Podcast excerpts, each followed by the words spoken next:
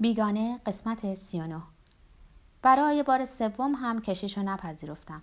چیزی برای گفتم به او نداشتم. میلی به حرف زدن نداشتم. به زودی اونو می‌دیدم. چیزی که فعلا برام مهمه فرار از این گیوتینه و اینکه بدونم آیا این امر ناگزیر می‌تونه راه گریزی داشته باشه. سلولمو عوض کردن. از این سلول وقتی دراز می‌کشم آسمون رو می‌بینم.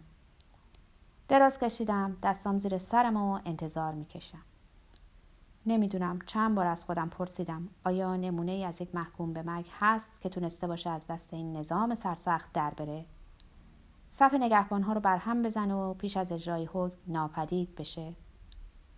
خودم سرزنش می‌کردم که به قدر کافی به حرف و سخنهایی درباره اعدام توجه نکرده بودم. باید همیشه به این موارد توجه کنیم هرگز نمی‌دونیم چی پیش میاد. منم مثل همه گزارش ها رو در روزنامه ها میخوندم. اما حتما نوشته های خاصی بوده که هرگز متوجه نشدم به اونا بپردازم. شاید می‌تونستم نوشته هایی در مورد فرار کردن رو در اون میان پیدا کنم. می‌تونستم بفهمم که دست کم در یک مورد چرخ باز ایستاده و در این تصمیم گیری غیر قابل مقاومت اتفاق و بخت فقط برای یه بار هم که شده چیزی رو تغییر داده. یه بار. از جهت این برای من کافی بود دلم باقی رو انجام می‌داد اغلب روزنامه ها از دینی که نسبت به جامعه داشتن حرف می زدن. از نظر اونها این دین باید پرداخته می شد. اما این حرف انگیزه برای خیال بافی نداره. چیزی که مهم بود امکان فرار کردن بود. جهشی بیرون از این رسم و رسوم سخت یه جور دویدن دیوانواری که تمام بختهای امید رو به دست می‌داد. البته امید این بود که کنج کوچه با یک گلوله از پا در بیایی اما خوب که همه چیز رو میسنجم می‌بینم نمی‌تونم این تجمل رو داشته باشم.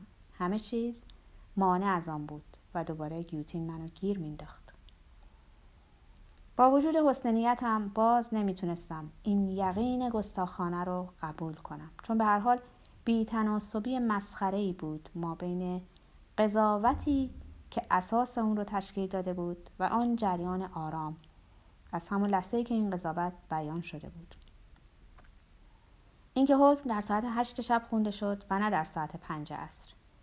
اینکه می‌شد کاملا چیز دیگری بشود و اینکه این تصمیم توسط مردهایی گرفته شده بود که لباس زیرهاشون رو عوض می‌کنند و اینکه این کار به حساب مفهوم نامشخصی گذاشته شده بود.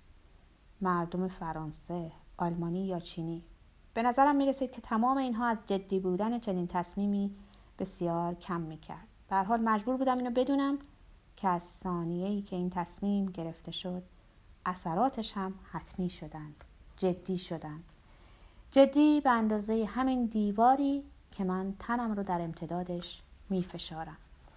در این لحظات اغلب یاد قصه می افتم که مامان درباره پدرم برام تعریف کرده بود من پدرم رو ندیده بودم تنها چیزی که به طور یقین درباره این مرد می‌دونستم شاید همون چیزایی بود که مادرم برام گفته بود.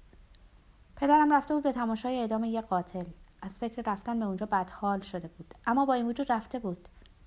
و وقتی برگشته بود نصف روز تمام رو اوق زده بود. پس کمی از پدرم بدم اومده بود.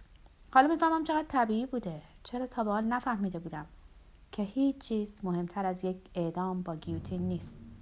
و به هر حال این واقعا تنها چیز جالب برای یه مرده. اگر روزی به امین محال از این زندان آزاد شوم به تماشای تمام اعدام های با گیوتین خواهم رفت.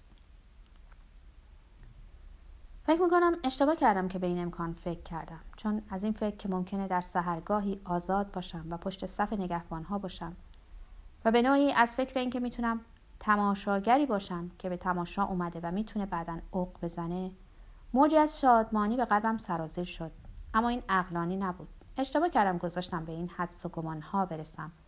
چون لحظه بعد آنچنان یخ کردم که زیر رو اندازم مچاله شدم. دندان هم به هم می‌خورد و نمی‌تونستم جلوشو بگیرم.